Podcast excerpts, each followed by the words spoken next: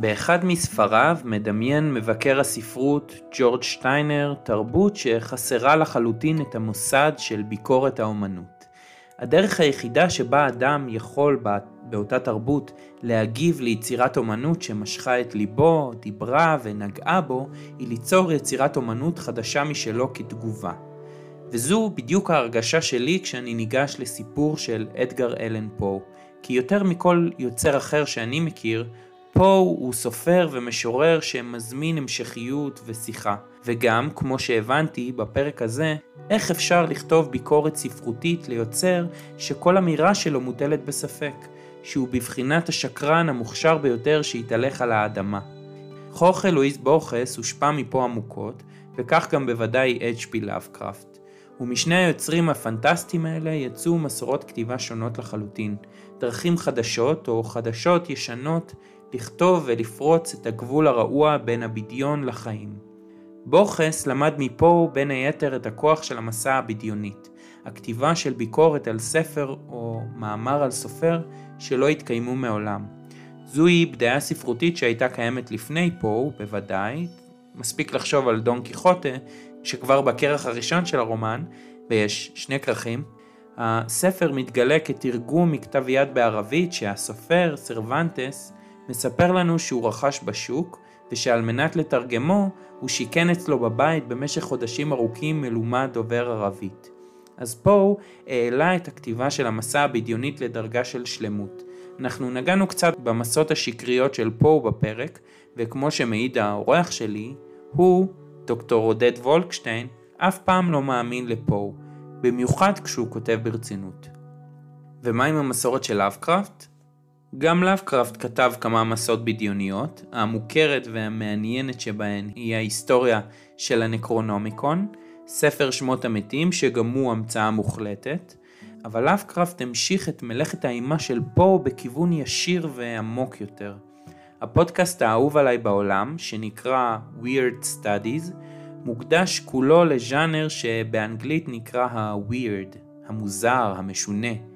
אני לא אנסה לתת הגדרה מדויקת, כי אי אפשר, אני בכל אופן לא יכול, אבל אני כן אגיד שזו רגישות שונה מהרגיל, רגישות לקיום האנושי מול האחרות של העולם, העולם כפלנטה, הטבע כמשהו זר. הרגישות האנושית שלנו נתקלת במה שאפשר רק לכנות כאדישות קוסמית מוחלטת.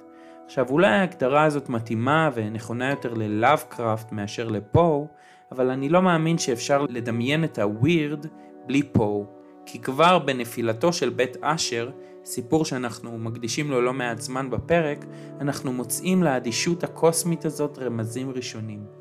התחלה של שרטוט. יש איזה שעון מתקתק מעל יצירת פו, שעון עטוף בד שמסתיר מאיתנו את פניו של הזמן.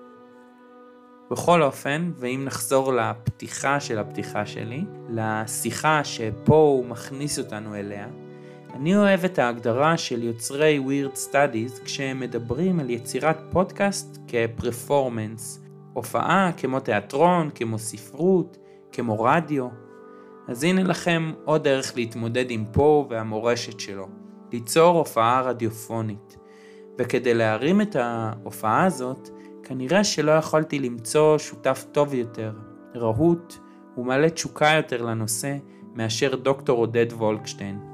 אז בברכת תהנו, לפחות כמו שאני נהניתי, פרק 11 של ספריית בבל על האימה והאדישות האיומה של אדגר אלן פו. אדגר אלן פו הוא הנושא שלנו להיום, אני כמעט מתפתה לומר שאנחנו נדבר היום על הרוח של פו, שמרחפת מעל כל כך הרבה ז'אנרים בספרות ובתרבות, ומשפיעה על, וגם רודפת, יוצרים ויוצרות בכל העולם. כי כמו שכותב האורח שלנו, עודד וולקשטיין, בספרו המחקרי על פו, מדובר בסופר שהוא בו בזמן חלוץ הסיפור הבלשי, המדע הבדיוני וספרות האימה. אבל פה הוא גם משורר, שאת השירים שלו לומדים עד היום כל ילד וילדה בארצות הברית. וכשזאב ז'בוטינסקי שלנו ביקש בתחילת המאה הקודמת ליצור ספרות עברית חדשה, חיה ותוססת, הדבר הראשון שעשה היה להציב את פו כמודל לאותה ספרות, ז'בוטינסקי עשה זאת באמצעות תרגום של שני השירים המוכרים ביותר של פו, העורב והנבלי, שלא במקרה עוסקים באהובה מתה. כי הנושא שלנו היום, אותה רוח מאיימת, תמיד נמשך אל הטרגדיה, אל המוות, אל הבדידות והחידלון. אבל מאיפה אנחנו ניגש אל היוצר הכה מורכב הזה? כי יש כל כך הרבה כיוונים וזוויות, אבל אני מעוניין באחת במיוחד, סיפורי האימה של פו.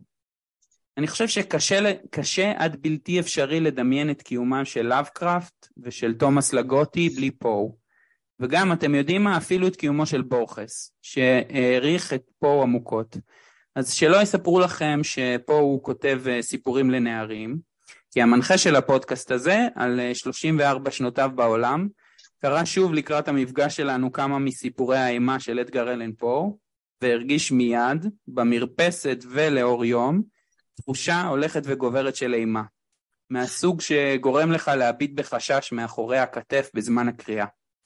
אבל לא רק פה הוא אשם בכך, כי גם לאורח שלנו, עודד וולקשטיין, שקיבץ ותרגם כמה מסיפורי האימה של פה בספר אחד, גם לו לא יש יד בדבר. אז אה, שלום עודד. שלום חן, שמח להתארח אצלך. איזה כיף. אז אה, כדרך אה, לגשת לנושא, הייתי רוצה שנתמודד מיד עם מה שאתה כותב בקובץ סיפורי האימה של, שקיבצת של פה ותרגמת, אמ, כי, כי זה משהו שאני חושב שכולם מרגישים מיד, ו, ומה שהפתיע אותי זה שאנשים הרגישו את זה כנראה גם פעם, בתקופה שפה הוא כתב, ואני מצטט אותך. הפרוזה של פה מיושנת מרגע היוולדה. אז, אז זה כבר אה, נחמה עבורי, כי היא הרגישה לי מיושנת, לא במובן הרע אגב, ואתה מרחיב על זה, אתה אומר אה, מפוארת, מוסגבת, ברוקית, אז מה זה אומר? תראה, רבים טועים לחשוב שפה הוא בכלל סופר אנגלי, אבל כמו בהרבה טעויות, גם בטעות הזאת יש מידה מאלפת של אה, אמת. פה כתב, לפחות במובנים רבים ומכריעים, לא הייתי, הייתי מסייג קצת את ההכללה הזאת, אבל כנקודת מוצא, כתב בניתוק מופגן מן הספרות אה, של, אה, של זמנו. הספרות שלו לא מתחקה אחר המעשה החלוצי האמריקאי, לא משוקעת, לפחות לא באופן גלוי ומתמסר בתנאים ההיסטוריים והפוליטיים של זמנו. פה אה, מפיק באופן מודע, מושכל, מכוון, ספרות אה, אה, ברוקית, משוקעת, אה, מפויטת ומקושטת.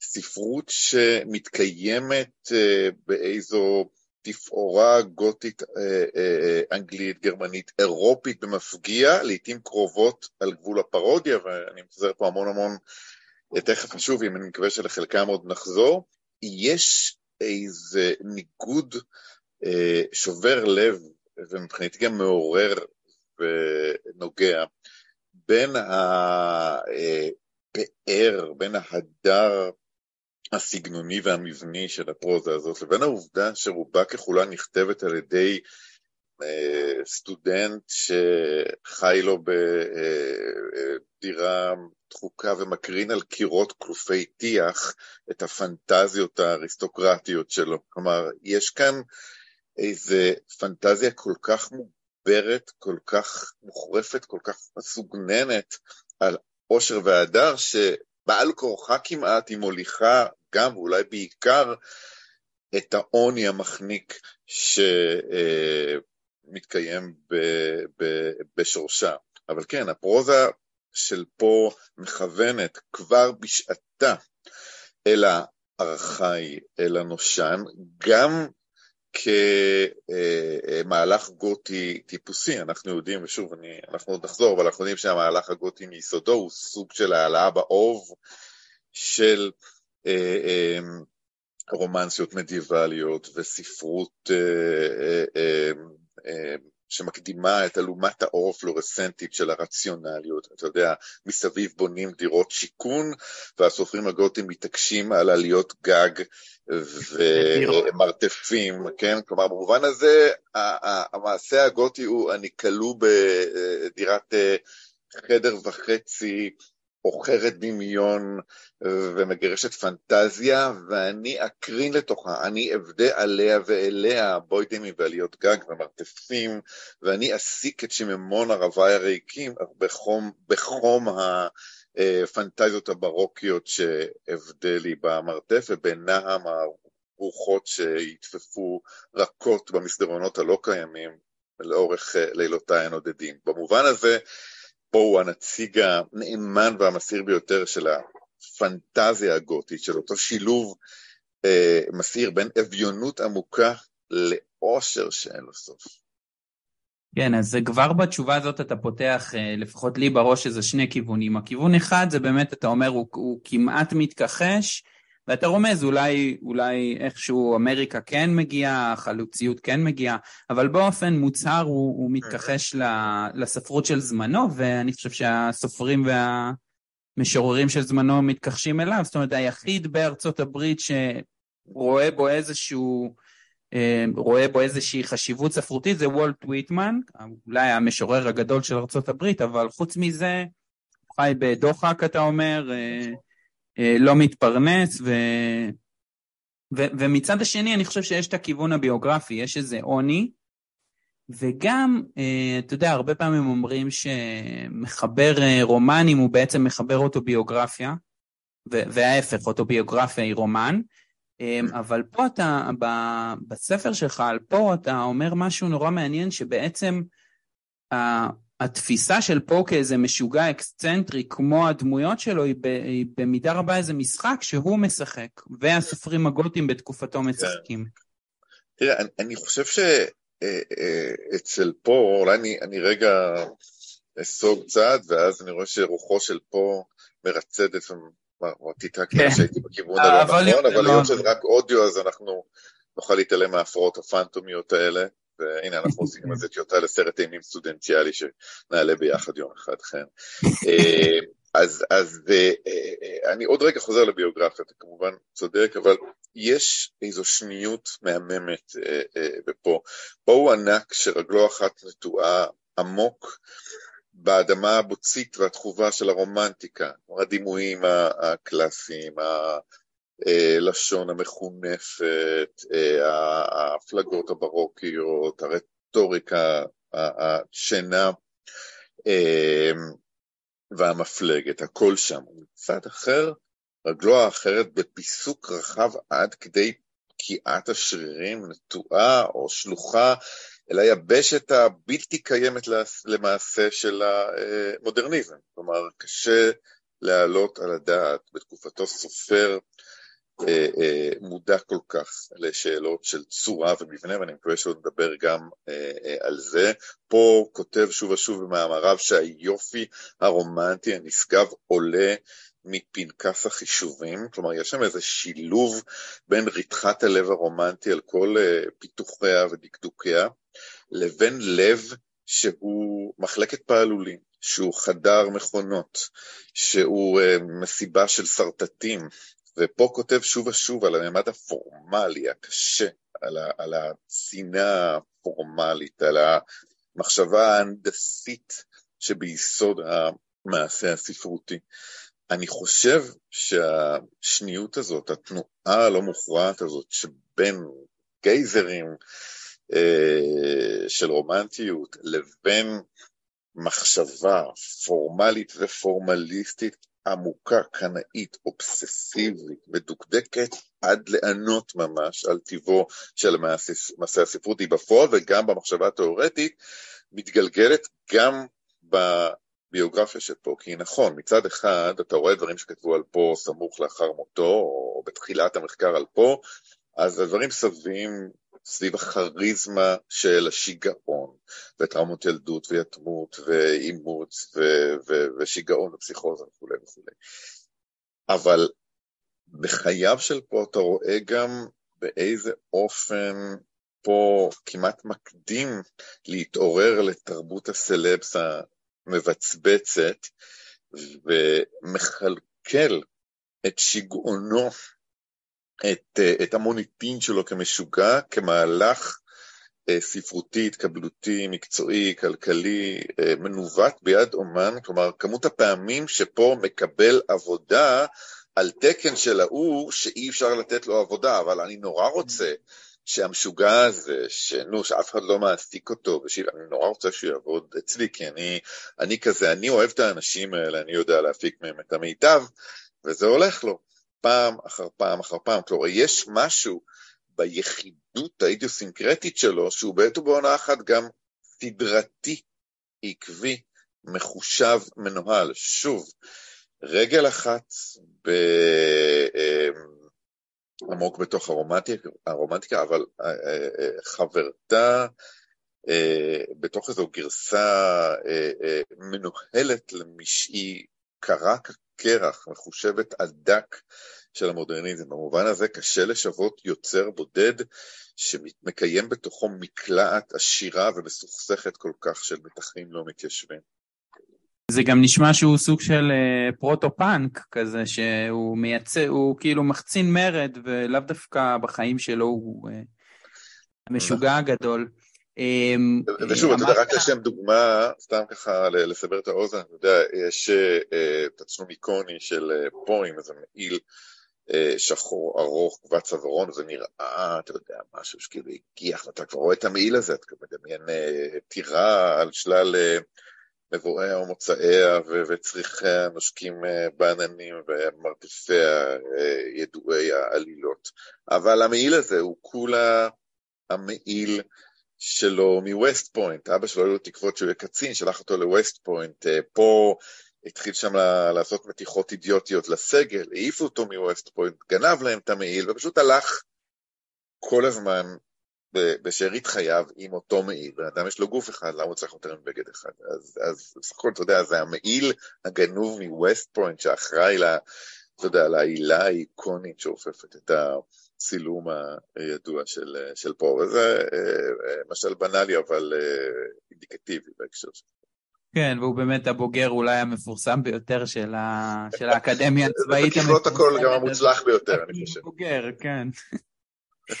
אמ, טוב, אז uh, לפה יש, uh, כמו שציינו, סיפורים, uh, הוא אמן הסיפור הקצר, חיבר בסך הכל רומן אחד uh, בימי חייו, ולא משהו שהוא זכור עליו במיוחד, כי הוא זכור בעיקר על הסיפורים וכמובן השירים. ובמפגש הזה אמרתי שאני רוצה לדבר על סיפורי אימה, אז הייתי רוצה להתמקד בעיקר באחד, וככה, לא עשיתי לך ספוילר לפני, לפני המפגש, אבל אני אגיד שמבחינתי זה הסיפור המפחיד ביותר, ואני אשמח אם אה, תנסה לנחש איזה, כאילו... אז אני... או אני, מה המפחיד ביותר אותך? אני גז בין הבור והמטוטלת לנפילת בית אשר, ואני מעז, אה, מעז להמר על הבור והמטוטלת. אז, אז, אז השני. נפילת בית אשר. כן, כן. אה, כן, אבל הבור והמטוטלת... בחירה לגמרי. כן, אבל, אבל אולי באמת נתחיל עם הבור והמטוטלת, כי, כי אני חושב שהוא מייצג אפילו יותר מנפילת בית אשר את ה... אמ, מצד אחד הרומנטיקה, מצד שני החישוב הזה, כי, כי מה, מה הדמות אה, עושה, היא כל הזמן מחשבת את התנועה של המטוטלת. כן, רוצה להגיד כן. משהו על זה? כן, אני, תראה, אם הייתי צריך להעמיד את, אה, אה, ואני מצטער מראש אם התשובה תהיה ארוכה, אתה מוזמן לקטוע אותי בכל שלב, אבל אם הייתי צריך לה, אה, להעמיד את עולמו של פועל דימוי אחד, אז הייתי בוחר בדימוי שחוזר בגלגול כזה או אחר ברוב היצירות שלו, של שעון שנעטף בבד. כלומר, שעון שפניו, לוח הספרות שלו, כוסו, זמן שפניו נמחקו, והוא איננו מבדיל הבדלים ואיננו מבחין הבחנות, והוא איננו סומך ומזין את הסיפור האנושי שאתה ואני מספרים, סיפור של הבדלים ותנועה והבחנות. כן, היום אה, יום אה, ראשון אני ואתה מדברים, ועוד עוד, עוד שעה נעשה דבר אחר, אנחנו, אנחנו נותנים סימנים בזמן כדי להתקיים. אה, מקור האימה, אבל גם מקור עונג שפושט ולובש צורה לכל יצירת פה, הוא אה, מתנקז בעיניי לדימוי על זמן שמועל באבחה בחובו לאנושי, כמו חיית קרקס שמשתחררת מעולו של מאלפה, הוא משיל מעליו באחת את המסכה הטרחנית של האנושי, את לוח הספרות, את הפנטזיה ההיסטורית, הנרטיבית, הסיפורית, ומה שנשאר נניח בבור והמטוטלת, זה שוויון המחזורים האדיש של תנועת המטוטלת, או טקטוק השעון, או פעימות הלב, כלומר איזה זמן אנונימי, מחוק פנים, שניבט מתהומותיה של אדישות אינסופית אל המצב האנושי, אל משועמם עד מוות שלא רוצה ממך שום דבר. זה מקור האימה, אבל זה מקור העונג. הבור והמטוטלת, אני חושב, מגלם באופן מופתי, אל תדאג, אני לא רוצה להסיט אותך מהבחירה המקורית שלך, עוד מעט נחזור אה, לבית האשר, אבל הוא, הוא מגלם באופן מופתי, אני חושב, את השניות המענה מענגת של פה נוכח המבט חסר המבט הזה, של שעון שהתפשט מפניו, זמן שאיננו נותן עוד סימנים במצב האנושי, והאדם שוב לא יכול להחתים אותו בטביעת אצבעותיו המזיעה, ומה שנשאר זה המנגנון העירום, כן, הטקטוק הסתום, השווה, האדיש, העירום המוחלט של המכונה, במקרה הזה מטוטלת, ולהישעון במקום אחר שעון שנעטף בכותנה, בכותנה במקום אחר, אני יודע, לב שמוסיף לפעום אחרי מות אה, בעליו, ועוד ועוד וריאציות. על אותו מהלך עצמו, כאשר המספר בבור והמטוטלת, אתה צודק, מצד אחד, בשלל טכניקות חישוביות, לשוניות, ריתמיות, מוזיקליות, נדמה שהוא מנסה להבקיע, להטות את משפט האימים של המטוטלת ולחרוץ את תוו של האנושי בפניו המשוישות של הזמן. אבל מצד שני, אי אפשר להכחיש, הוא מתענג התענגות גמורה בדיוק על זה. יש שם סצנות נפלאות שהוא אומר, כילד מוקסם, בעוד למי שלא זוכר את הסיפור, הוא שרוע פרקדן לזה דרגש, ומעין מטוטלת ענקית של להב מבהיק בקציה, עושה תנועה אופקית ואנכית בו בזמן, כלומר היא מאיימת עוד רגע לפלח את חזהו ולהמיט אליו מוות איום ונורא, והוא שוכב שם ומתענג על המראה. הוא מוקסם מן המקצב העקר, העקור, הריק, השקול של זמן שפרס סוף סוף אחת לתמיד את חובו להצגת היחיד הטרחנית של האנושי.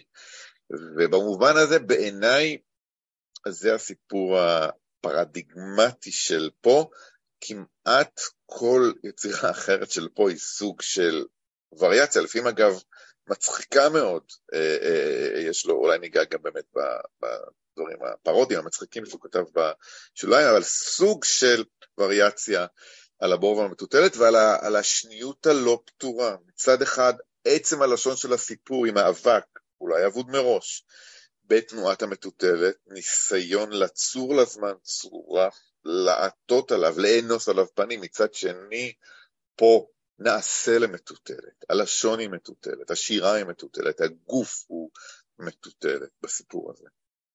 ובמובן... עכשיו אפשר לעבור ל... אם אתה רוצה. כן, אז לפני שנעבור, במובן הזה, אני, בזמן שאתה מדבר, אני חושב על, אה, על ההבדל בכל זאת בין אה, נגיד פו ללאבקראפט, שלאבקראפט אין, אין אצלו את הסאטירה, אין את הצחוק, אין את ההיקסמות, דווקא, דווקא המפגש עם הלא אנושי הוא מאיים ו, וגורם לשיגעון.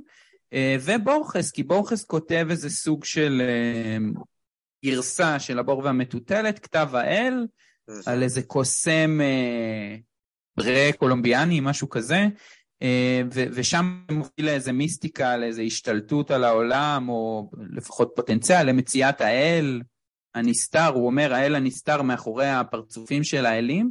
אצל נכון. פה זה, זה, זה אימה טהורה, אבל אתה גם אומר זה גם היקסמות ו... איזה אה, כיף באיזשהו מובן. זה היקסמות ועונג, אני חושב שאצל פה אחד המפתחות להבנת העולם שלו, האימה והעונג, העינוי והעינוג נובעים מאותו מקור.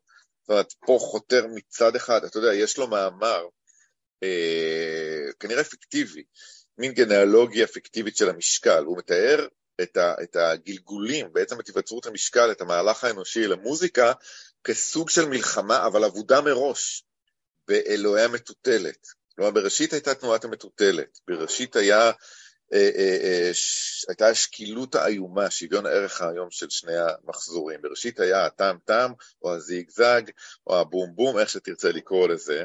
בראשית הייתה המונוטוניות, מילת מפתח שאנחנו מדברים על פה. בראשית הייתה המונוטוניות, כלומר, אותו כפל פעימות אדיש ושקול, שהאנושות איננה אלא ניסיון להפר את שוויון האימים שלו, להטות את משפטו, כן, ולחלץ ממנו איזו עלילה שתספר השפה את סיפורי, שתשאיר המוזיקה את שירי, ואז בעצם בא המשקל, מלמד פה, המשקל, מה שאנחנו קוראים המשקל הטוניסילבי, לא משנה, אבל אתה יודע, הים, תרופה וכולי, בניסיון אה, לעצבב קצת, לדקדק קצת, להצחיק קצת, להשיב את האל הנורא של המונוטוניות מאדישותו ולעטות איזה בת צחוק, איזה אביד של כעס, איזה שמץ תמיהה, איזה צל, צל של פחד על פניו הריקים, אבל מסביר פה, בסופו של דבר, פעם אחר פעם, ממהדורה למהדורה, מתקופה לתקופה,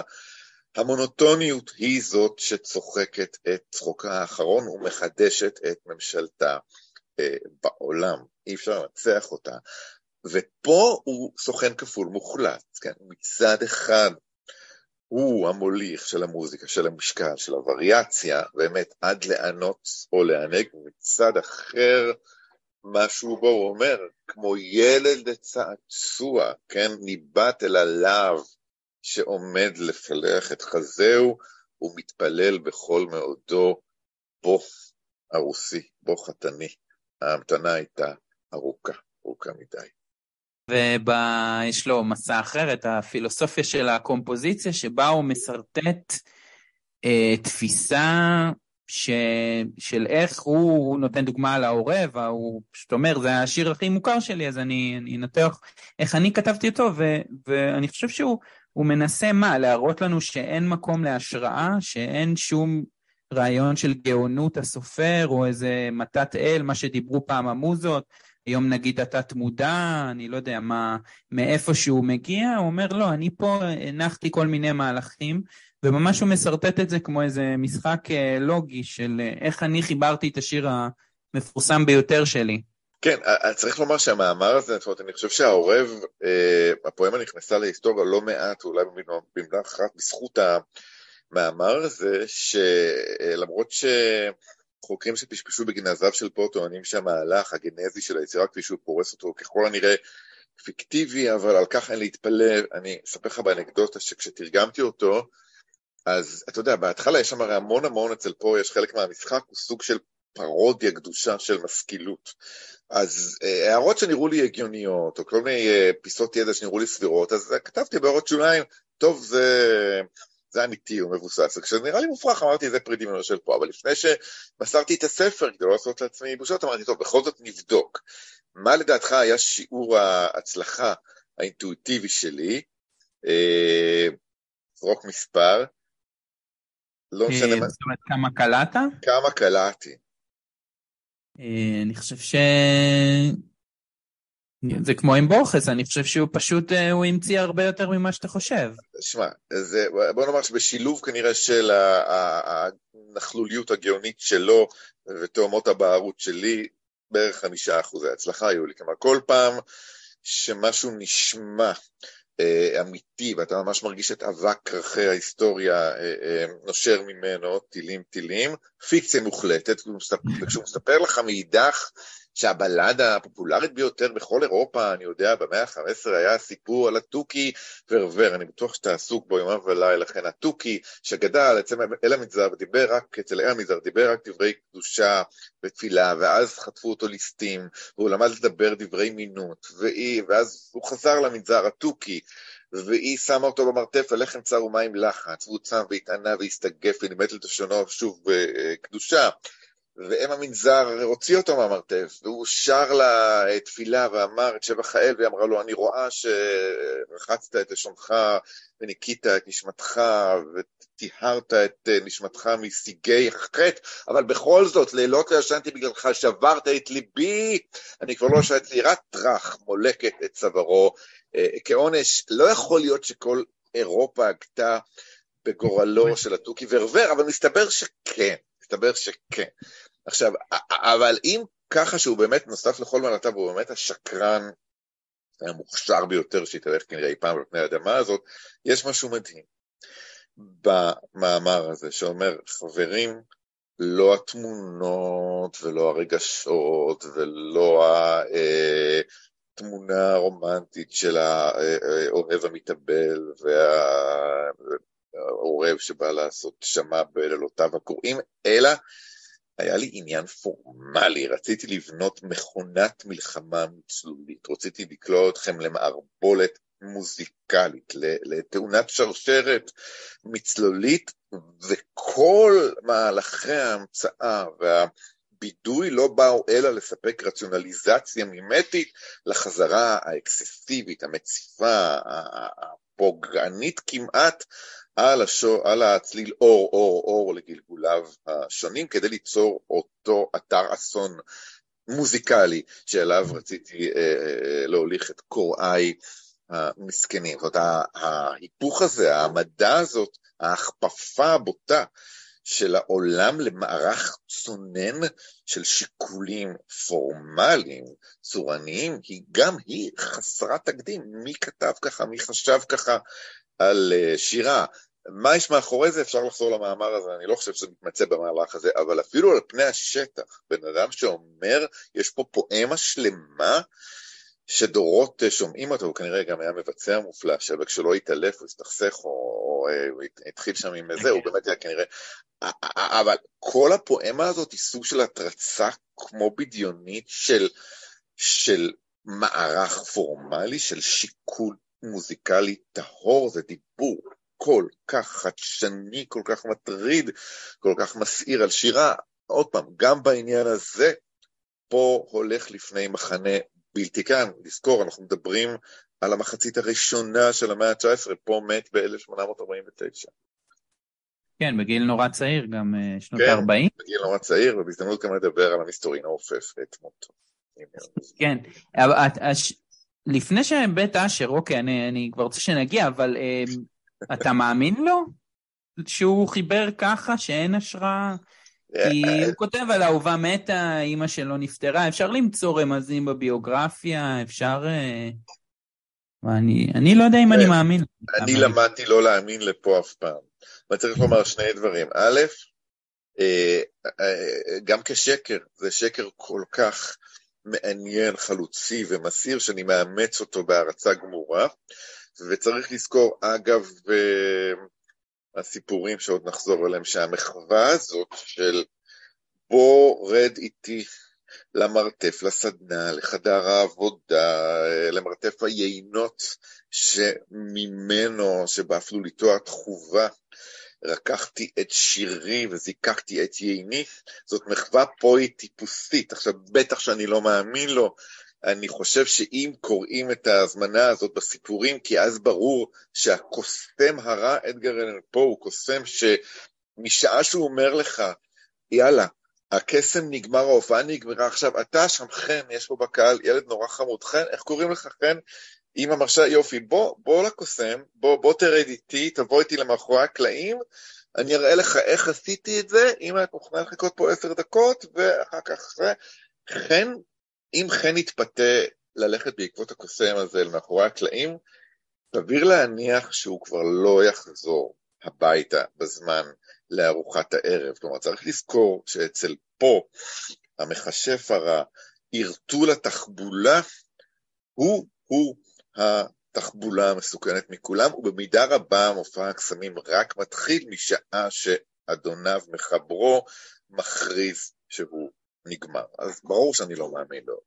קדם הנחה, אני אף פעם, אף פעם לא מאמין לו. אה, אז אה, נפילת בית אשר, אה, מה קורה שם? קודם כל, הבית... אני חושב, ש... אני חושב שזה דוגמה, אתה, אתה נתת את אה, הבור והמטוטלת כדוגמה לפואטיקה, נגיד הסיפורית, האימה שלו, ואני חושב שיש משהו גם בנפילת בית אשר ש...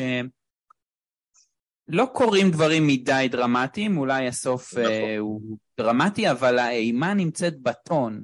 זאת אומרת, יש טון, וה, והבית עצמו מכתיב את הטון, המספר, שאנחנו לא יודעים עליו כלום, חוץ מזה שהוא חבר של אה, רודריק אשר, הבן האחרון של המשפחה הזאת, שנמצאת באותו בית, הוא מגיע רכוב על סוס באיזה לילה אפלולי, והוא מסתכל על הבית, והבית הוא כמעט כמו הפואטיקה של פה בכללי, שיש איזה טון שמצד אחד הכל אה, רקוב אה, והרוס בבית הזה, מצד שני אתה לא מוצא איזה שום כוח שפגע בבית או משהו כזה. ויש שם איזה קטע נורא יפה בהתחלה, שהוא מנסה להבין האם זה הרגשות הסובייקטיביים שלי שאני משליך על הבית, ואז הוא מוציא תמונה של הבית, ואומר לא, התמונה עצמה עצובה, כאילו זה לא אני אפילו.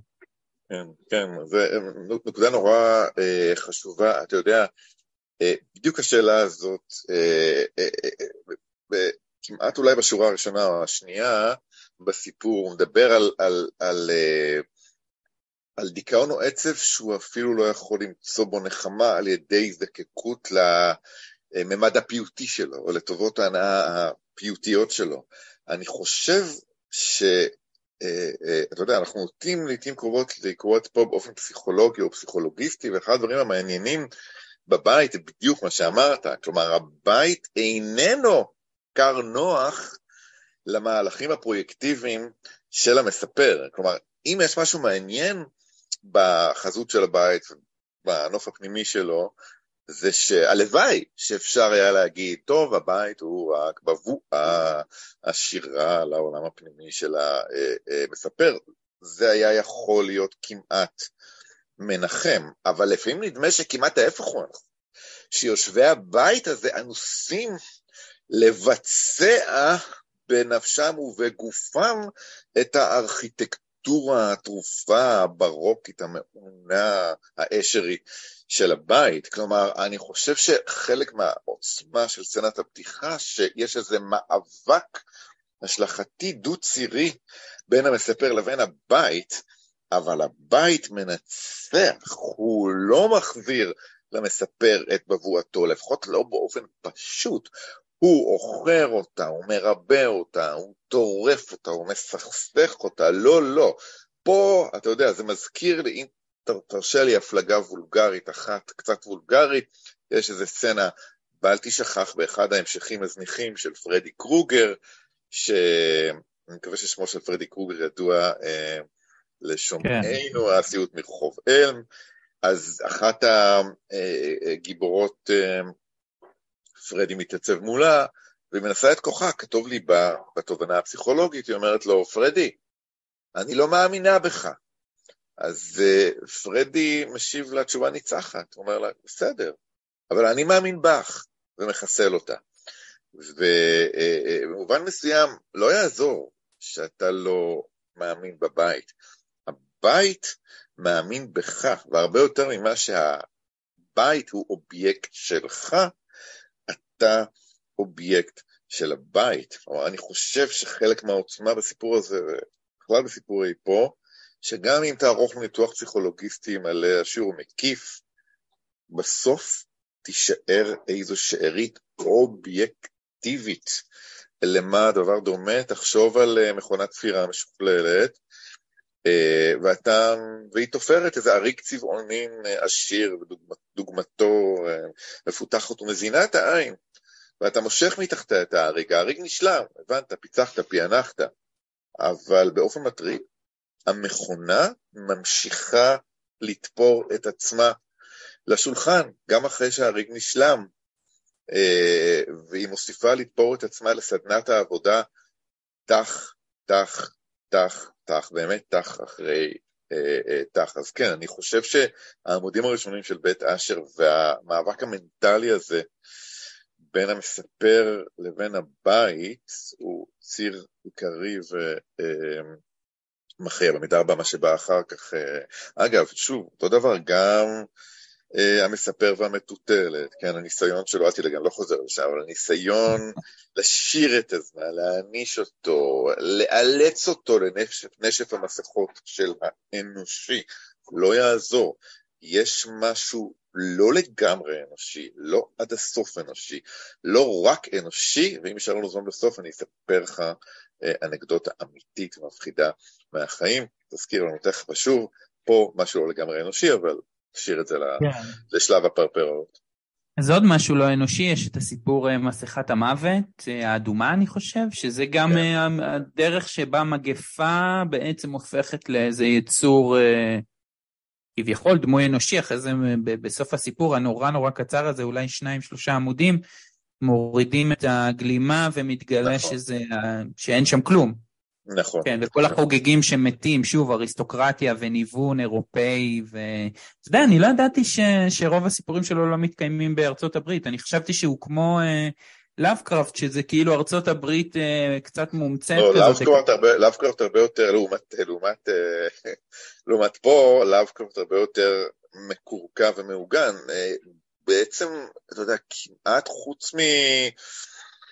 אה, אולי בסיפורי המסע הפיקטיביים יש קצת יותר גיאוגרפיה, אבל בקורפוס העיקרי של סיפורי פה, תקרא אותו לאורכו לרחבו, אין שום עדות לכך שהסיפור מתרחש בארצות הברית, או לצורך העניין בכל מקום אה, אה, אחר. זאת אה, אה, מין גיאוגרפיה לא מקומית. אם תרצה, היא עשויה באמת מגזרות הקרטון הממוקמקות, אתה יודע, של הפנטזיה גותית, איזה מין אריסטוקרטיה, אבל אם כבר יש בה תו אירופאי מובהק של אריסטוקרטיה, כמו שאמרת, כן. נרכבת שכבר תוססת ברקבונה. אבל מה שאמרת הוא, טוב, נחזור על זה, אבל כן, המקום הריק שרבים מסיפוריו של פה מתנקזים אליו, המונטילדו, שאולי עוד נגיע אליו, בוא רד בעקבותיי אל עומק מרתף היינות המשפחתי, שם, קומה האחרונה, במדור האחרון, באזור הכמוס ביותר, הנצור ביותר, הפרוש ביותר של המרתף, שם מחכה לך חבית המונטילדו שמחכה רק לך ומכוונת רק לחיכך ולא באה בא אל לספק את טעמיך הנינים, חדר ריק, מקום ריק, אפילו לא חדר, מין תאונת העבודה הארכיטקטונית, סרח עודף הנדסי שמתחפש בדוחק לחדר, זה, זה נכון. אה, אבל בואו נחזור ל... כן, אתה ש... מכיר את uh, House of Leaves? הרומן... וואי, אה, שמעתי עליו מכאן ומשם, אני מודה שעוד לא עצרתי כוח לקרוא בו, אם תגיד שצריך אני אקרא. כן, מאוד, זה פשוט רומן נפלא, זה באמת הבית הזה שאין לו... שאי אפשר לתפוס אותו, וזה גם איזה דימוי אה, גותי כזה, אה, עם, עם כן. הרבה יותר רומנטיקה ואהבה מפה, אבל כן. צריך לומר עוד דבר בהקשר של הבית, תראה, כמו הרבה סיפוריו של פה, גם בית אשר מתחיל באיזה תהייה על אפשרות הכניסה. המספר ניצב מול הבית, אנחנו בפתח הסיפור, וביחס לסיפור שעוד יגולל בתוכו, אנחנו יודעים, הרי הסיפור מלא ייצוגים של מעשי האומנות, סיפורים, התמונות בתוך הבית, הסיפורים, נכון, יש סיפור בתוך סיפור שמספרים שם בערב, והסיפור בתוך סיפור, הסיפור עולה ממעמקים בד בבד עם שאחותו המתה של רודריק אשר שנקברה ככל הנראה בטרם עת עולה מן המרתף וקצב צעדיה במעלה המדרגות החורקות והמתולעות כמו מכתיב את מהלך הגלותו של הסיפור שבתוך הסיפור. כלומר, אני חושב שעוד נגיע, אני מקווה, לאזורים האלה ולמקום של הסיפור שקבור בתוך הסיפור, לפחות כדרך שאחותו של רודריק אשר קבורה אה, בעומק הטירה המתפוררת, אבל אני חושב שהשאלה של הכניסה של הקורא לתוך הסיפור, או יותר נכון תנאי הכניסה, פה עסוק מאוד בתור מי שאמרו עליו כל הזמן הרמטי, אידוסינקרטי, חתום, אוטיסטי, בעיניי לא היה סופר נוירוטי יותר ממנו. כלומר, אובייקט התשוקה האמיתי של פה, מי שכל האורחים הרכובים על סוסיהם, הבלשים, השוטרים, הקרואים והלא קרואים, אה, מתנקזים בסופו של דבר לדמותו, מתרימים אותה, מבשרים אותה, כמעט מכריחים את מהלכה אל הסיפור, הוא הקורא. כלומר, פה אה, בתור משוגע שלא צריך אף אחד, מושקע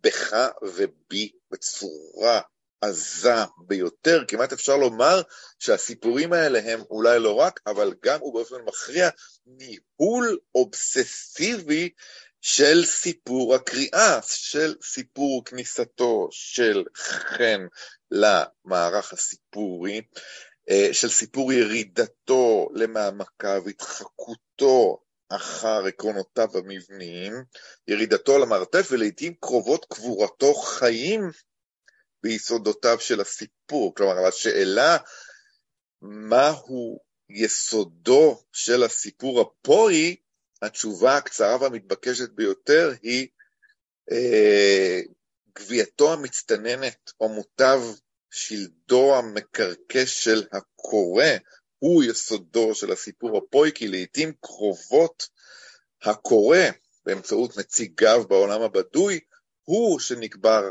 חיים, הוא שנוצק אה, בבטון ממש אל היסודות הסיפורים. אז המהלך העשיר הזה, ההשקעה הסאדו-מזוכיסטית אה, של המספר בקורא והדרמטיזציה האובססיבית של סיפור הכניסה, של שאלת הכניסה, של מחירי הכניסה, פה צריך אותנו מאוד מאוד. במובן מסוים, רק אנחנו במהלכנו אל הטירה אה, אה, מפיחים בחיים, משיבים רוח בעצמות השלד של הקונבנציה הגותית, מקרימים בשר וגידים אה, בשלד הסיפורי. כלומר, פה נזקק מאוד מאוד, כמו רודריק אשר, פה יחידותו בטירה הרדופה והמסוגרת זקוק מאוד מאוד לכניסת כניסתנו לסיפור, כי מהלך הכניסה שלנו אל הסיפור הוא-הוא הרגע שבו הסיפור, או גרעין הסיפור, שנקבר בטרם עת, עולה ממעמקים וקונה לו עוד רגע של חיים, במחי כניסתנו, פרשנותנו, תהייתנו המתייסרת על מקורותיו, על צפונותיו של הסיפור, על פרשנותו אה, ועל מהלכו. כן, ואני תוהה אם זה משהו שמיוחד לגותיקה, כי יש הרגשה ש... גם המספר, כאמור, אנחנו לא יודעים עליו כלום, הוא ממש, אנחנו, הפחדים שלו הם הפחדים שלנו, אנחנו, הקורא באיזשהו אה, מובן אה, המספר שחווה את הכל, ובגלל זה אני חושב שגם אה, הרבה פעמים בסיפור הזה אתה מרגיש כאילו אתה, כי הוא מתאר לך בית אמיתי, כאילו זה לא איזה סיפור אימה שרק אמור להפחיד אותך, וגם אה, הסיפור בתוך סיפור, אה, שכמובן, זה, אני לא יודע, אני חושב שזה מתחיל אולי מסרוונטס עם אה, זה שפתאום אה, דון קיחוטה מגלה שהוא גיבור של רומן, כן, נכון, נקרא דון נכון. קיחוטה, אבל נכון. גם, אה, שוב, אני מזכיר את לאפקראפט מלא, אבל הוא פשוט, הוא דוגמה כל כך, אה, כמעט מיצוי של פה באיזשהו מובן, שעד היום אנשים פונים למוזיאון הבריטי לראות את הנקרונומיקון, ספר שהוא המציא לחלוטין, אבל הוא כותב שהוא, שיש עותק שמה. כן. אז הסיפור נכון. בתוך סיפור בבית אשר, זה עוד דוגמה לשקר ספרותי, נכון? כי, ה, כי זה איזה מין רומנסה אה, אה, של אה, אבירי השולחן העגול שלא קיימת, זאת אומרת ש, שפה המציא. לחלוטין ו, וכרגיל. אני חושב שדווקא, אתה יודע, הקונבנציונליות העירומה של הסיפור הזה, זה לא סיפור מקורי, הוא נשמע כמו המון סיפורים שאתה מכיר.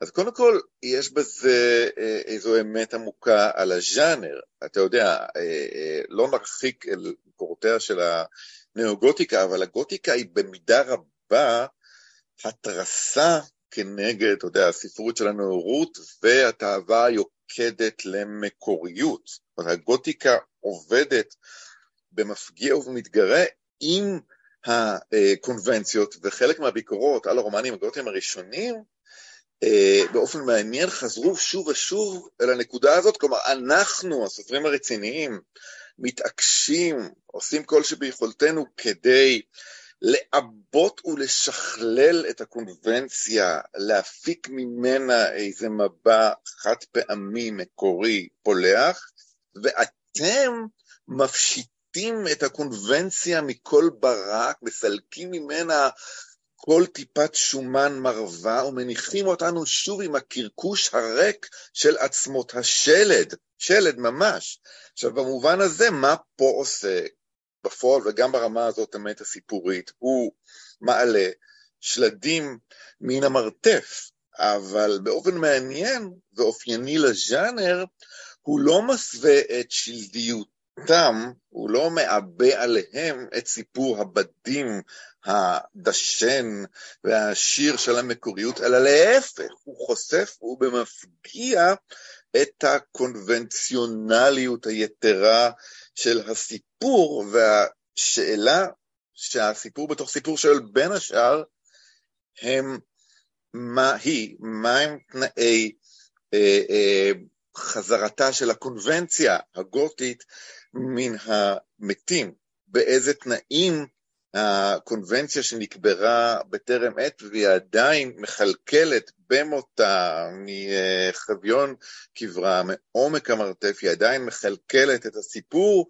באיזה אופן ובאיזה תנאים היא חוזרת ועולה. ואם תרצה, חלק מהאימה בסיפור הזה זה שהמקור המוכחש למחצה של הסיפור, הקונבנציה שאנחנו טורחים לאפר אותה, להסוות אותה, כמו איזה פיגום שכמאמר הקלישאה אנחנו נוהגים לסלק אותו לאחר שהבית ניצב על מכונו, אצל פה הקונבנציה היא שתופסת את מקומה בליבו של הסיפור. כביכול אתה נכנס לבית ומה שמחכה לך באולם הראשי זה הפיגום, כן? בדיוק ההפך מהערכים האסתטיים הקלאסיים של להסיר את הפיגום כדי להכשיר את הבית לכניסתם אה, אה, של הדיירים.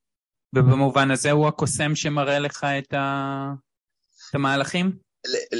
גם, כן, גם, אני חושב שגם במובן הזה, כן, במובן הזה הוא קוסם שבמקום לערוך את הקסם הקונבנציונלי של להפיק מן הקונבנציה את הברק הממכר של המקוריות, את האשליה של החד פעמיות כמצוות האידיאולוגיה של הנאורות, בוא ואספר לך סיפור על אדם שסיפורו לא סופר, שחתימתו החד פעמית בחולות הנודדים של הזמן, מותה לא הייתה ולא תהיה עוד בעוד אלף עידנים, פה ולא רק פה, במובן הזה הוא אה, חובר לשורה ארוכה של בנים רעים של הנאורות, עושה את ההפך, כמו מהנדס שבא לבית מפואר, אבל לא רואה בו אלא את תוכניות הבנייה, את הפיגומים, אולי את ההיסטוריה המדממת של בנייתו, את האסונות שליוו את מהלך העבודה, והמחשבות ההנדסיות שלו,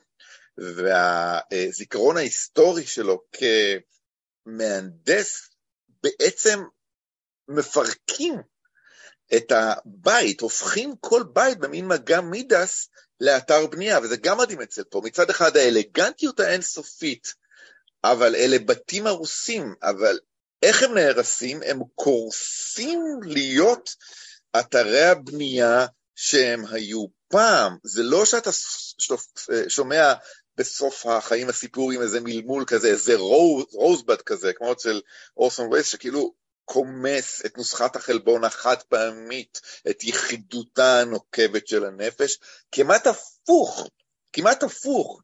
אתה שומע, אה, אה, אתה רואה את המתאר המוכלל של תוכנית הבנייה, אתה נחשף לקונבנציה הבנאלית של הסיפר, אתה נחשף להיסטוריה של המעשה הסיפורי, עד כדי ערעור על עצם הפנטזיה של החד פעמיות, ובמובן הזה יש איזו הסתעפות הקלטונית אבל חזקה, מפה ועד מרי שלי, שפרנקנשטיין מבקש לו בבואה שתאשר באור היקרות של הולדתה את הפנטזיה של המקוריות, ומה הוא מוצא שם? ערב רב של איברים גנובים, כן? מין שעטנז של רקמות אה, אה, אה, שאולות, איזה, איזה מעשה פלגיאט אפי שמציג בפניו את הסדנה המטונפת, הפלגיאטורית, טהרת העתקות, הגנבות, השעתוקים והחיקויים של האני, בבחינת כמה אתה צריך לגנוב, להעתיק, לשאול, לחכות, לשעתק כדי לעבות ממערת השלל הזאת של החומרים הגנובים את הפנטזיה הדחוקה של, ה, אה, של המקוריות. אז, אז גם פה יש איזו סתירה באמת מורטת עצבים בו. מצד אחד, באמת הסופר של האידוסינקרטיות, של אינדיבידואליות שמעצבבת עד כדי התקף חרדה, רקמת העצבים של היחידות, את הנוירוזה של המקוריות, של החד פעמיות, על זה כאילו כל הסיפורים, ומצד אחר, מי שחושף בפועל ממש, פעם אחר פעם, את עצמות השלד הערומות שעליהן מיוסדת הפנטזיה שלי ושלך בדבר העובדה שחן נבדל באופן מכריע מעודד, נבדל באופן מכריע מאדגר וכך הלאה וכך הלאה. גם, גם זה פה. אז הוא גם מהנדס במובן הזה שכמו שאתה אומר, הוא חלוץ אה, האימה, המדע הבדיוני, אמרת הזכרת את אה, פרנקנסטיין, פרנקנסטיין נחשב הרומן המדע הבדיוני הראשון בעצם, המצאה של הז'אנר, למרות שתמיד הולכים אחורה, כן, לא? וזה של, וזה של מרי שלי אבל, אוקיי? כן, של מרי שלי, כן, זה, כן. זה, זה תחילת המאה ה-19, נכון? אמ, והוא גם אה, ממציא, אני חושב שהוא הממציא של הסיפור הבלשי, נכון? גם לא זה, גם זה, לא, לא יאמן, אבל גם, גם זה, גם זה. שבאמת, סיפורים, זאת אומרת, לפני הול לפני כולם אדגר אלן פה, שגם פה זה נורא מעניין.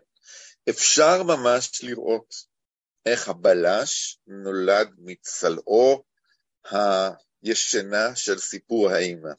כי אם לומר את זה באמת בתמצית, העניין הזה של העד, בדיוק כמו המספר שמגיע לטירה, אה, והשוטרים או הבלשים שמוזעקים, אגב, החריג יוצא מכלל זה הוא באופן מטוטלת, שהוא בעצם מעולל וגולל את עלילת האימים של איזו יחידות תרופה כמעט ללא עדים, להוציא ואת הכניסה הקצת מלאכותית, קצת גמלונית של ההיסטוריה, מהפסקה האחרונה, ככה רגע לפני שהמסך יורד, אבל, אבל בתמצית צריך להגיד שכמעט בכל סיפורי האימה של פה, הוא נזקק לפיגורה של בלש, שהיא שוב בכוח, מוליכה, מגלמת של הקורא, שוב, זו ההזדקקות המוחלטת שלו לחן ולעודד שיבואו, שייכנסו, שיראו, שיעידו, שיחשפו. למה? אלף סיבות בעיניי בראש ובראשונה לא פסיכולוגיות. אני חושב, אם לומר את זה בתמצית, שפה צריך את הבלש בסיפור האימה, שיקבל עליו את עול הפענוח, הידיעה והתובנה, כדי כך שפה עצמו, מספרים שלו, יוכלו להשית על הבלש את התובנה ואת הידיעה ולהתמסר באין מפריע לאיזה עיקרון עמוק ואפל יותר של עונג ששכחה ועונג ומוות משוחים עליו לבלי חדור. כלומר, במובן מסוים, אני צריך אותך, הסטודנט החרוץ, שידרוש בנבר מור אל עד אין דור של ז'בוטינסקי שוב ושוב, ויחלץ מיני משמעויות, ויספר סיפורים, ויגלגל וריאציות, כדי שאני, העורב, אוכל לחזור להנאתי השטנית שוב ושוב, פעם אחר פעם, never more, never more, never more, never more. ופה,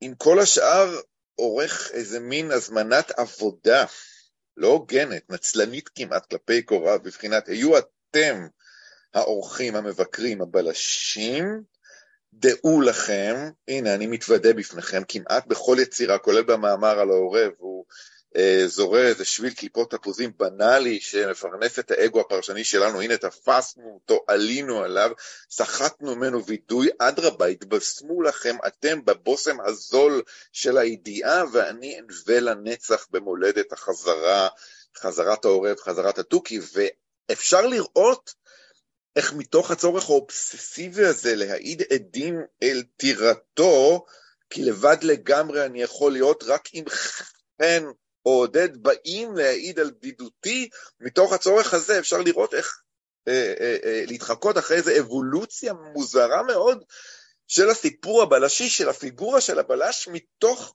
סיפור האימה.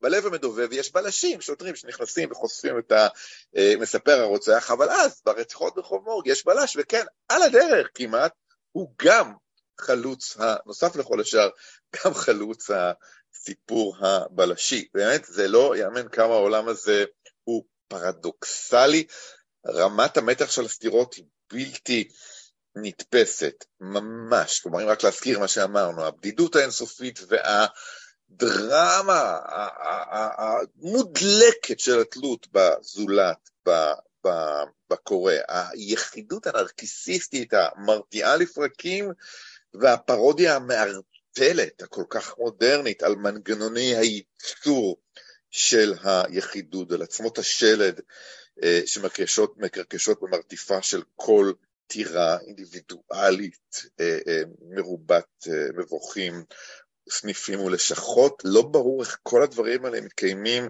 באדם אחד שעוד מצליח תחת עומס המתחים הזה להתהלך בעולם הזה 39 שנים רצופות. כן,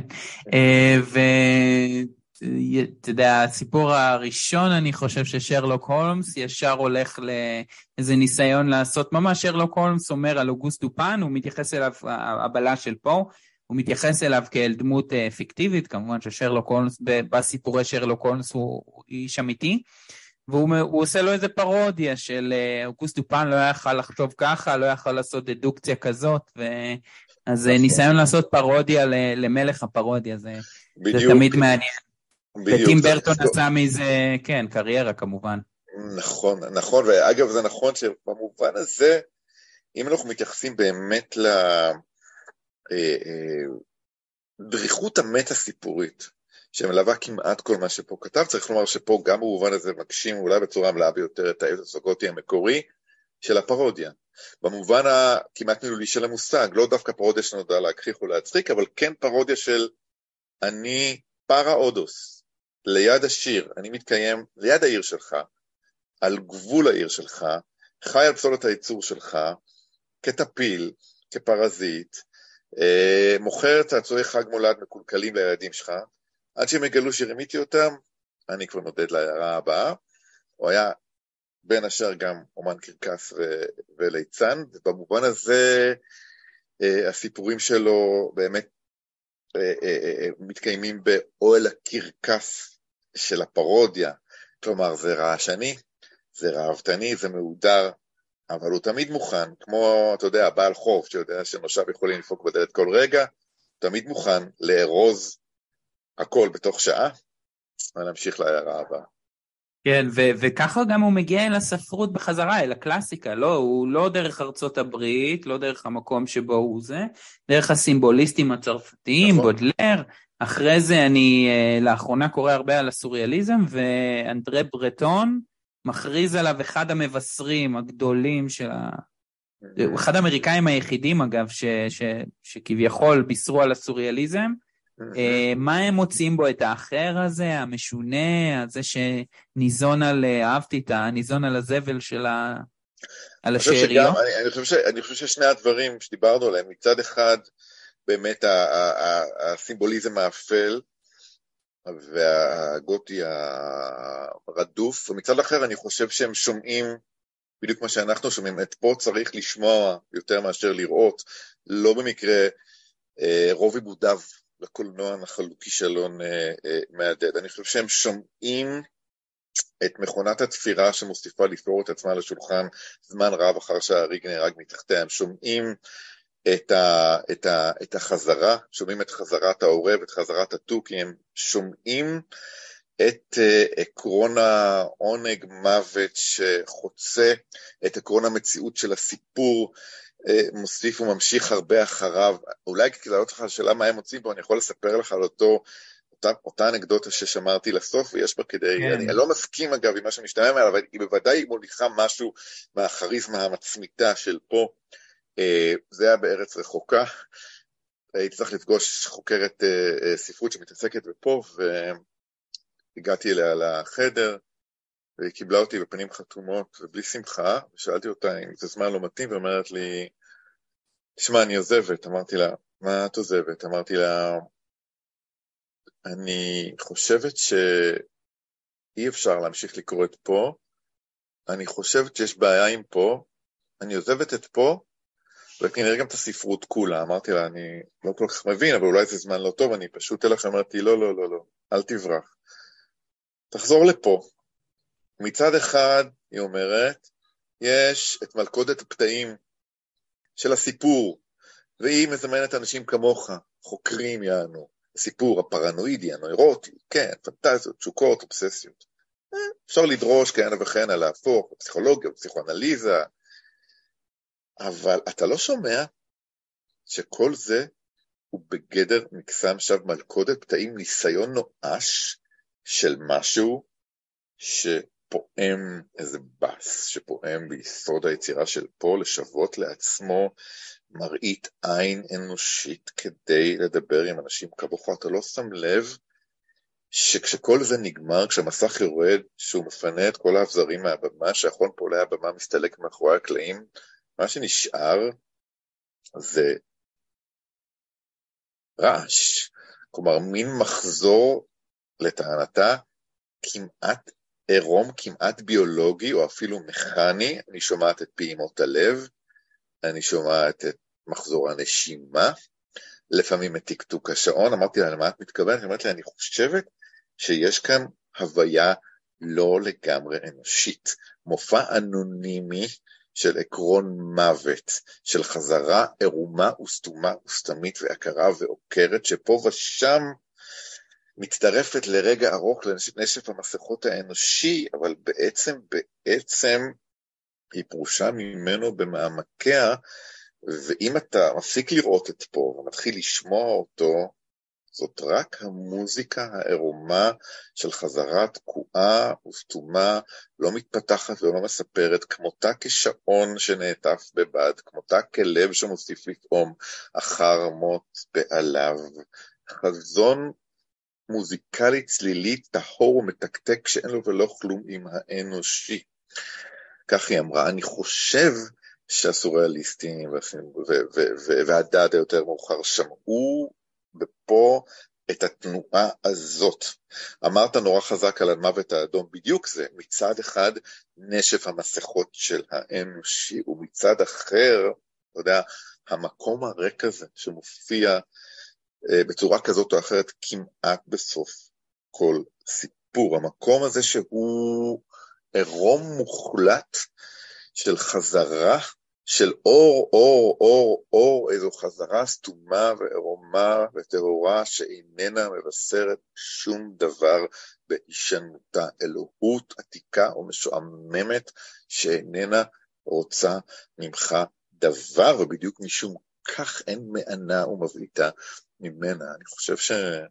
כן, אני חושב שזה מה שהם שמעו יותר מאשר ראו ביצירה של ובאמת העורב זה, הוא גם מדבר על זה בפילוסופיה של הקומפוזיציה, זה דיוק, אה, דיוק. רק חיקוי של קול, ה-never more, זה לא... לגמרי, הוא אומר שהוא, הוא אומר מפורשות, מה שאני אומר זה לא פרשנות, זה כמעט פרפרז, הוא אומר שהוא חיפש מבע שיוצא מגדר האנושי. בני אדם לא mm. מדברים כך, בני אדם חוזרים על עצמם, אבל חזרה היא חזרה בהבדל, חזרה בווריאציה, חזרה, חזרה רטורית.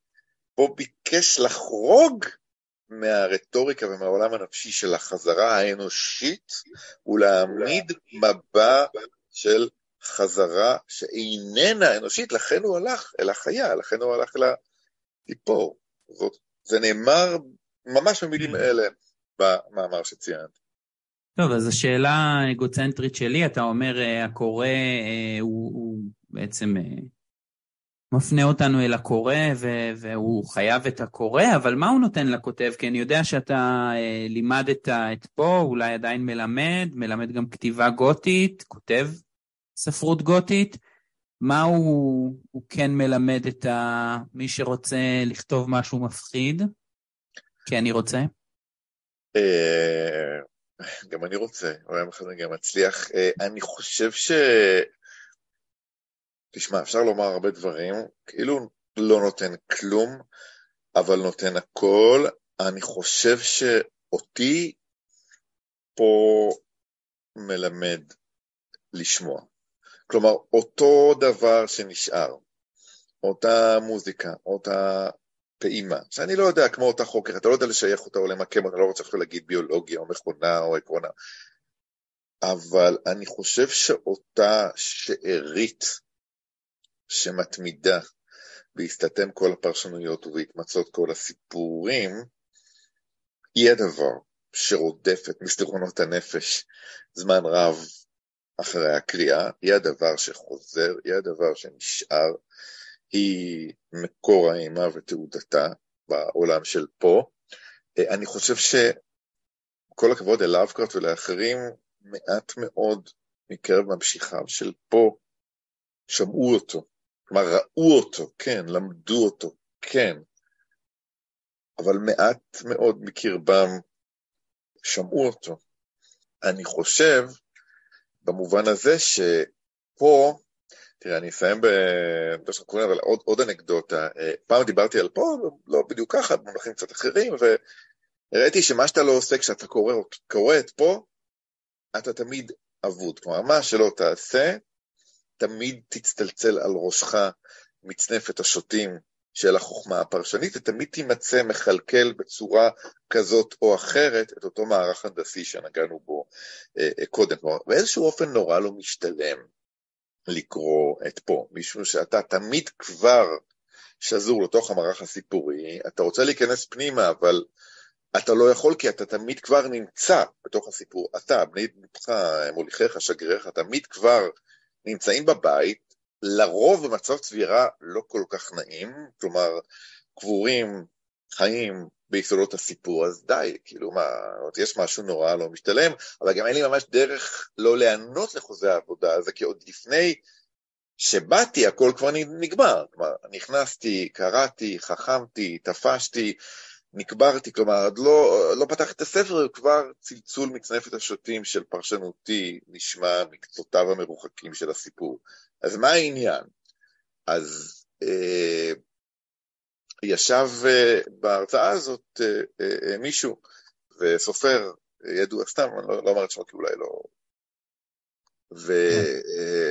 והוא אמר, תשמע, אם אני מאמין לקריאה שלך, אז כל כך לא משתלם, זה מהלך כל כך אבוד מראש, לקרוא את פה, כלומר הניצחון שלנו נתון מראש, ואתה לכל היותר סטטיסט מחוג פנים בהצגת הפנים, אה, בהצגת היחיד ובהצגת הפנים אה, אה, שלו, אז נשמע, יוצא מכך, שאין ברירה אלא לכתוב את פה, או לכתוב אחרי פה, או לכתוב עם פה, או לכתוב נגד פה. במובן הזה, אני לא מכיר סופר שמדקדק יותר לכתיבה, כי זאת אולי הדרך היחידה שבה אפשר להשיב לו, כי אם אתה רק קורא אותו, הלך עליך. אז הדרך היחידה לסבול אותו זה להתחיל לכתוב.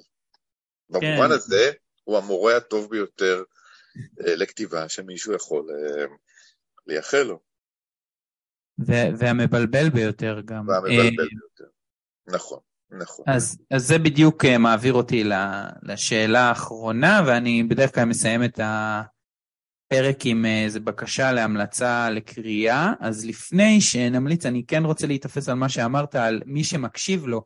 אז אני חושב שאם אני יכול להציע מישהו שכן מקשיב לו, זה, הזכרתי את שמו כבר, תומאס לגוטי, סופר אמריקאי. מסכים לגמרי. אה, שאומר על פה משהו שאני חושב שהוא אה, משדר על אותו גל אה, שדיברנו עליו היום, שהסיפורים של פה הם תהומות, כל סיפור הוא תהום בצורה של הסיפור, זאת אומרת משהו שאתה לא יכול להיתפס, אתה נופל לתוכו. לצערי אני חושב שהוא לא תורגם לעברית ו... אז אני לא בהרחבה, אבל, אבל מתרגם מוכשר בשם עמרי שפירא, עמל בימים אלה על קובץ ראשון מסיפוריו. וסיפור אחד או שניים, אה, אה, הסיפור טוהר, כבר בתרגומו כבר אה, פורסם, והוא לדעתי זמין ברשת.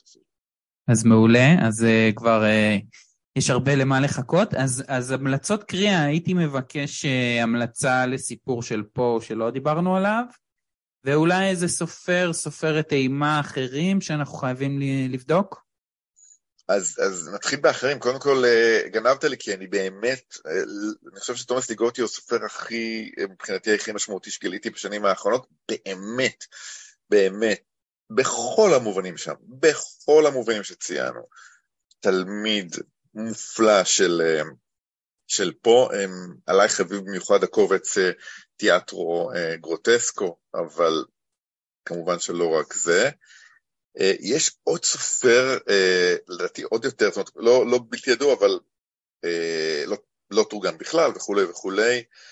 רמזי קמבל, בעיקר סופר אנגלי, תושב ליברפול, לדעתי, בעיקר The Green of the Dark, רומן שלו, אני מקווה שאני לא טועה בשם, רומן מבריק על קומיקאי שהיה פשוט מצחיק מדי, מצחיק עד זוועה, יותר מקיטון, הרבה יותר מצ'פלין, ולכן הוא הודר מתולדות הקומדיה, סיפורו של אדם שמנסה להתחקות פיזית אחרי תהודותיו ואדוותיו של הצחוק הנורא שהקומיקאי הזה טבע בעולם, אובייקטיבית. איפה הצחוק הנורא הזה ובאיזה גלגולים הוא התגלגל בעולם, ספר אה, איום ונורא, כלומר נפלא לגמרי.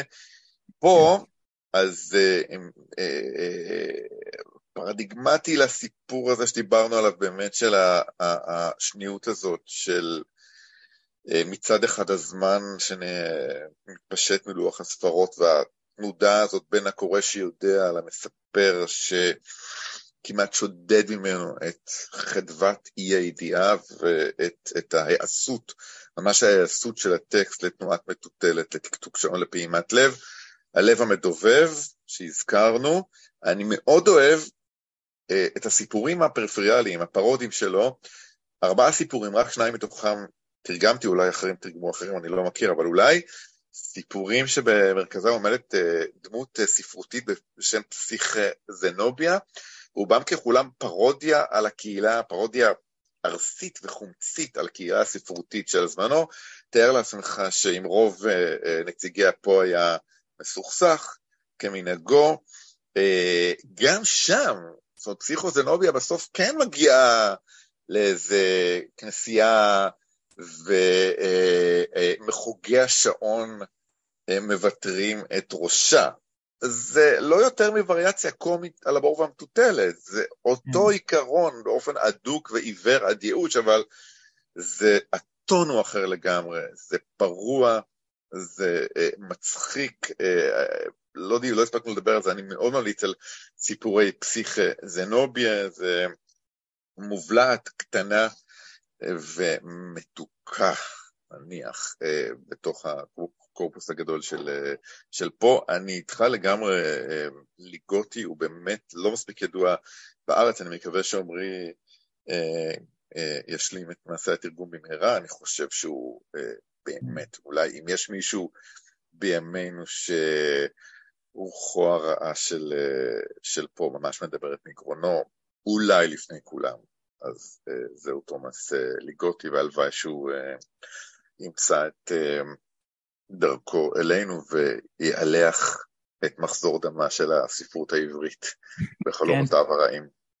לגמרי, הנחמה היא, זה לא בדיוק נחמה, אבל גם בארצות הברית הוא לא כל כך מוכר, אז הוא לא מוכר בשום מקום ממש, כן, לדעתי. כן, אני הבנתי, אני קיבלתי ספר שלו שהוא הוציא ב-500, כלומר הוא ממש מתקיים ב...